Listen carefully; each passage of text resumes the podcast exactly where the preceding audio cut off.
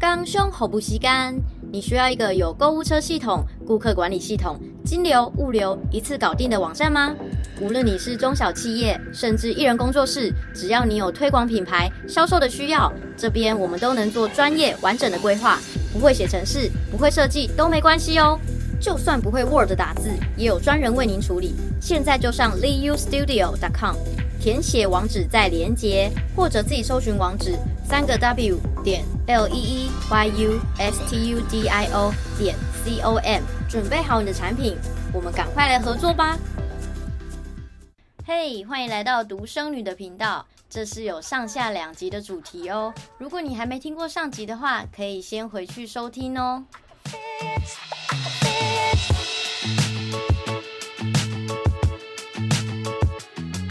为什么会知道这件事情？因为我有跟家庭美满的小孩交往过。OK。然后一开始的时候，你会觉得，你对于家庭美满的定义是什么？我所谓家庭美满，就是父母的感情真的很好，嗯，很爱他的小孩。你可以，你甚至可以从你的对象这个人，无论他是你的男女朋友，或者是这个朋友，他家庭够好，从他身上你就知道，嗯，他会比较没有那么多的事情要担心，他有满足很很很强的安全感。嗯，跟他交往的时候，你会有一种。很像在跟迪士尼里面公主交往，对不对？公他好像很多东西没有遇到过。她很多东西，嗯，我你讲的那个可能是脑袋比较 简单。我觉得有这样子的人，他不会叫出白痴，他不一定都会是白痴。你干嘛想说迪士尼公主是白痴啊？他比较形象上，但我他这些有聪明的人，可是我觉得他们对于。异性情感的依赖会远远少于像我们这样家庭出来的人。OK，然后呢，所以在跟他们交往的时候，你一方面很喜欢他给你的这种温暖感，因为他给他拥有很多爱嘛，嗯、所以他不介意给予很多爱，而且这些爱是 unconditional 的。嗯，有些人他会给你很多爱，可是你会慢慢发现他会希望有同等的回应。嗯，那个就是勒索勒索型的，有要求回报型。无论他一开始再怎么大方，再怎么。看似好像很很很很慷慨，慢慢你如果会发现他有给你压力的，通常我跟你说，他绝对不是来自于一个呃感情或者是爱很丰盛的家庭。嗯、OK，回到我刚刚所说的就是比较出来，比较的时候，哎、欸，我我我需求他比他需求我多，一开始会盲目的以为，因为我爱他比较多，他爱我比较少。但是慢慢慢慢成熟一点，你看这件事情，其实只是单纯就是你需要他比他需要你多，这跟爱无关。嗯，这是因为你人生中的缺憾造成这样的事情。而如果你没有意识到你所说的爱是来自于缺憾，你没有意识到这件事的话，会很可怕。你会变成是一个很容易给人家情感勒索的人。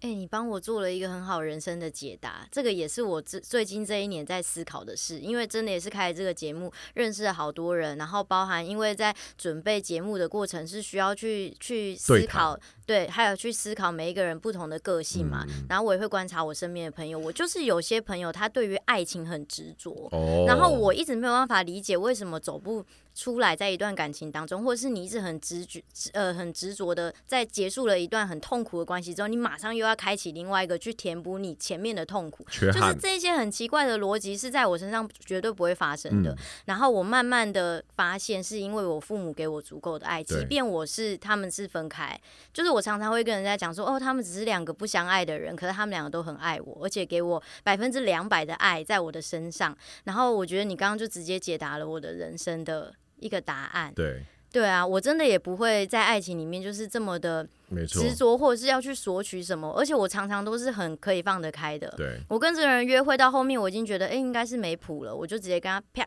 断掉。嗯，反而是那个人就很错愕说，哎，昨天不是还好好？我跟你说，以前我就是那个人。Oh my god！我就是非常不懂。我我我讲一个小故事。以前我在台北工作，因为是桃园人嘛，所以我来台北的时候，那时候算是二十几岁，大学刚毕业，从加拿大回来，然后。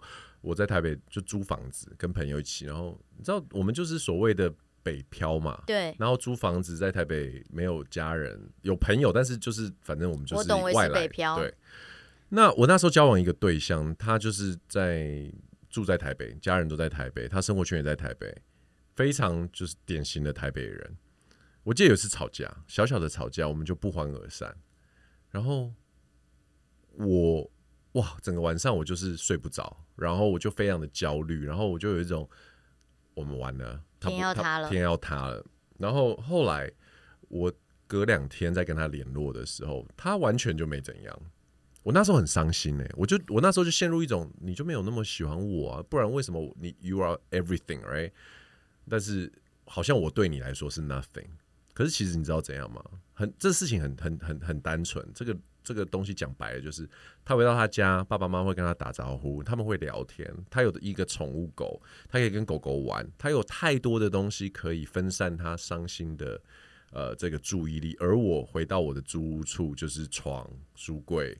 然后书桌空荡荡的，这样室友。嗯、那其实你把这件事情具象化，它就是一个一个生命中情感的丰富面与否嘛。我的我的就是很匮乏，他的就是很丰盛。嗯，那这这根本跟就是跟爱无关。所以其实我这两天在跟我老婆聊养教养小孩这个议题的时候，我们常常就听到说，女孩子要富养。你有听过这件事吗？嗯、有，有的人觉得说是物质上的，我觉得也没有错。有的人朝这个方面走，让这个女生用好的、吃好的，然后以后可能就比较不容易被男生被用物质上的东西骗走。没错。但我觉得富养这件事情对小孩男女都一样，而且我觉得这个富是情感的富。嗯，如果你的爱是够富有的，让你的小孩永远是，呃，怎么讲？情感富翁的话，嗯，他基本上就不太会未来有匮乏这样感，就像你，对啊，对啊，就可以更清楚的知道人生的每一个选择，对，然后比较不不容易被别人煽动吧，我觉得，就就他就比较不容易成为那个溺水，所以他为了要。活下来，什么东西都得抓的那个人。对啊，你刚刚讲到教养，其实这一题的主题就是要讲，当独生子有了独生子之后，嗯，你是决定只要这个小孩，还是你们有在计划？好像长辈的问题，但我觉得好像应该要问。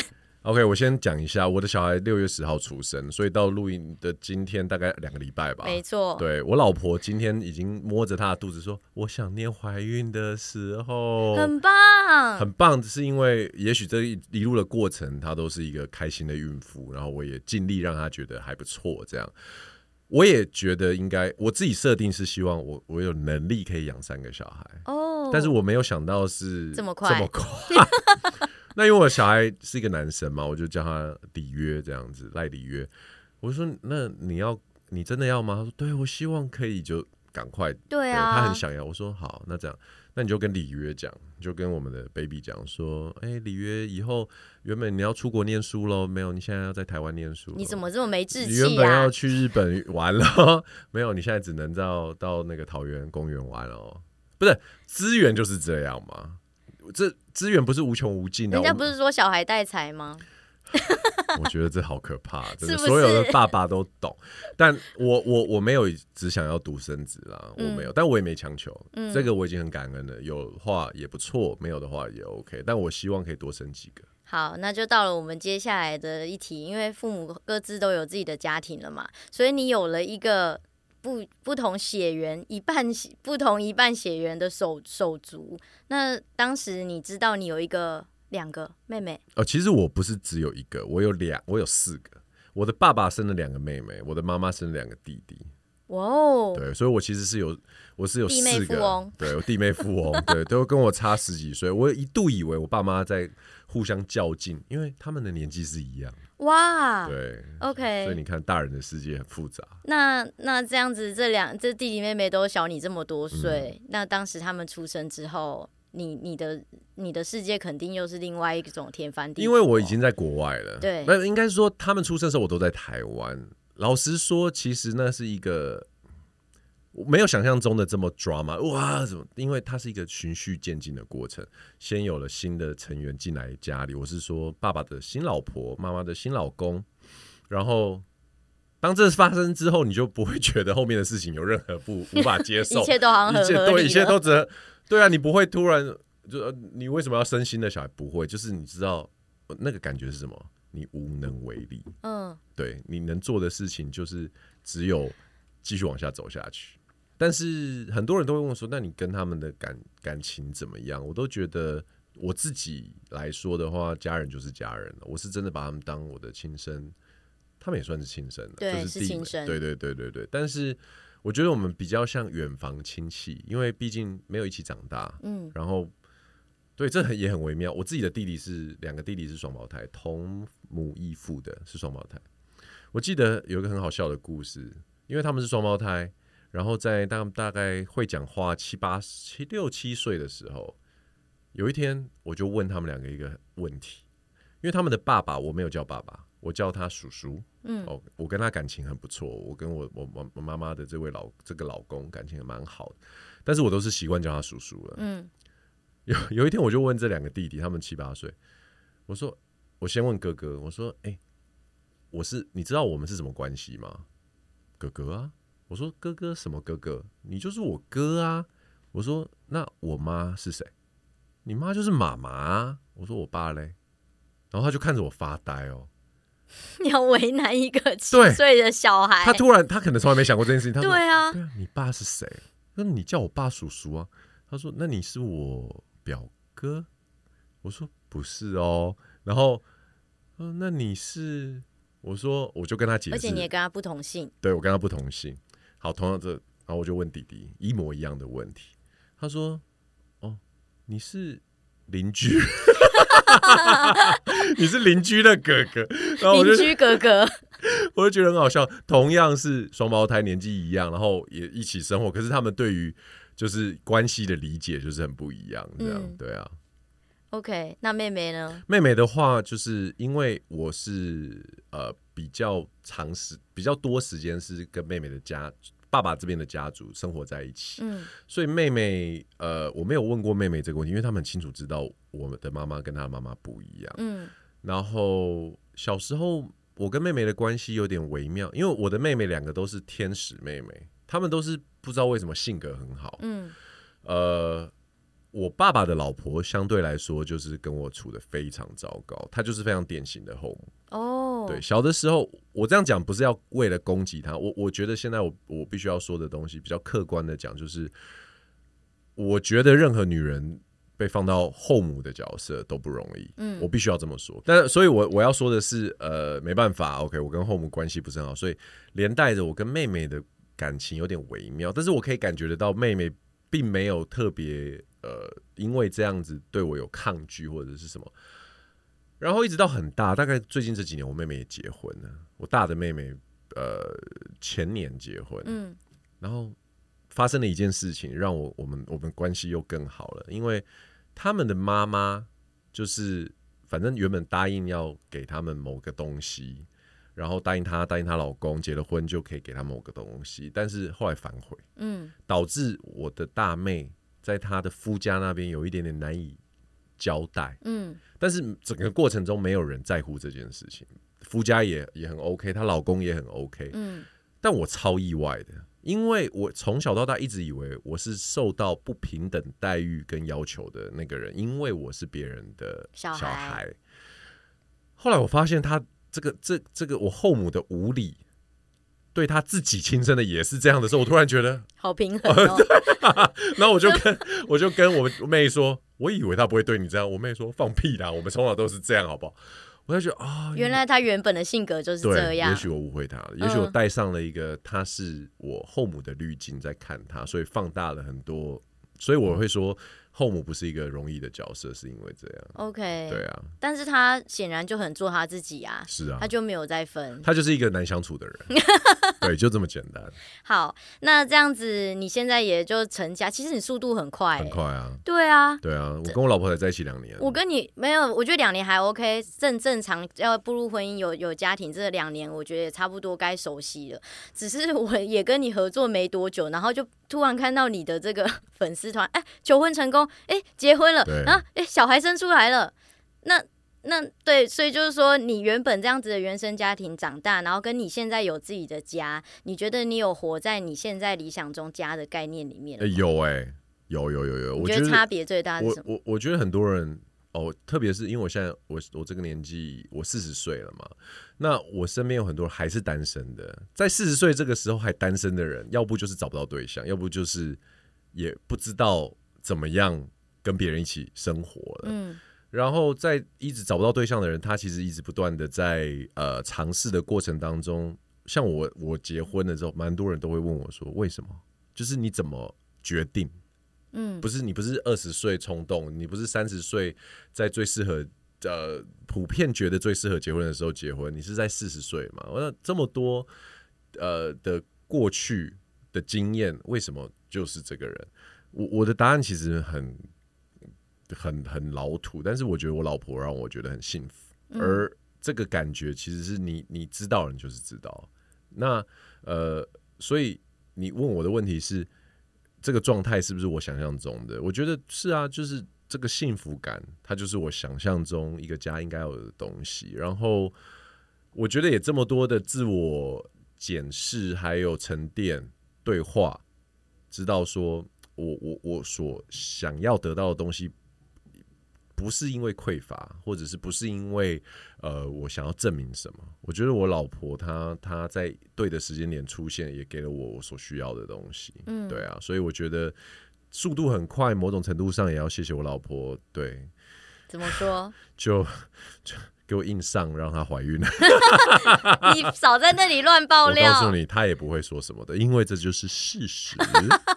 就是他让她怀孕的，大家都说你怎么让人家对不对肚子搞大，然后你要怎么？对啊，感觉你就是避孕达人。我告诉你，四十岁呢，大家听好了，二十几岁的时候呢，女朋友的月经有没有来，这是非常重要的议题，因为一旦没来，就会搞得你很紧张。嗯，四十岁的男人呢，女朋友月经一直来的时候，你也会搞得很紧张，因为你会担心你根本没办法让人家受孕。哦，是我现在身边很多朋友。一直想要把人家肚子搞大，搞不出来。哦，理解。对对对，他们都住在台北吗？他们都各个地方都有.但年纪到了都是会有这样的问题。但我必须要说，这是我老婆一手主导的，我已经在很多地方讲了。对，所以我如果你问我让我安排时间，可能四十五岁吧。但我觉得。让这件事情在现在发生，真的是很美好的时候。对啊，你老婆也不可能等到那时候再生，很辛苦哎、欸。有时候等不等这件事情也不是他可以决定的、啊，但是他就强迫我必须要、嗯，对，反正他这事情就发生。那你求婚，你决定要跟他求婚，总是有一个 moment 让你决定说，哎、欸，就是他了。嗯，对，你因为你刚刚讲很抽象嘛，可是我觉得一定有某个点。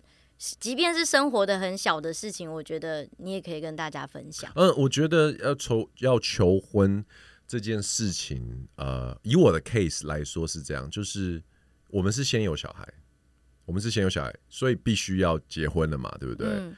其实我我要把这个问题稍微调整一下的原因，是因为先有小孩，所以很多人会有一个想，你是不是因为小孩才结婚？哦，我必须要说，我完全不是，因为。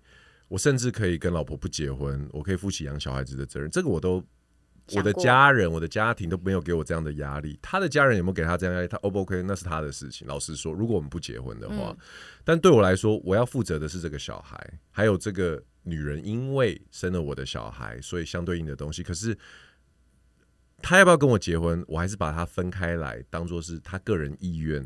的的呈现，嗯，而不是因为有小孩，你必须只能选择我。嗯、我我一开始就把这件事情讲清楚。你跟我结婚是因为你想跟我结婚，我们要把它不能跟小孩绑在一起。这样，那我觉得蛮幸运的，就是我们都想跟彼此结婚。那回到你的问题，就是什么 moment？我想说，不是求婚，因为求婚是因为形式上我必须要做。你决定要我想要跟他结婚，我想我决定要结婚这件事情，我觉得是他听了我。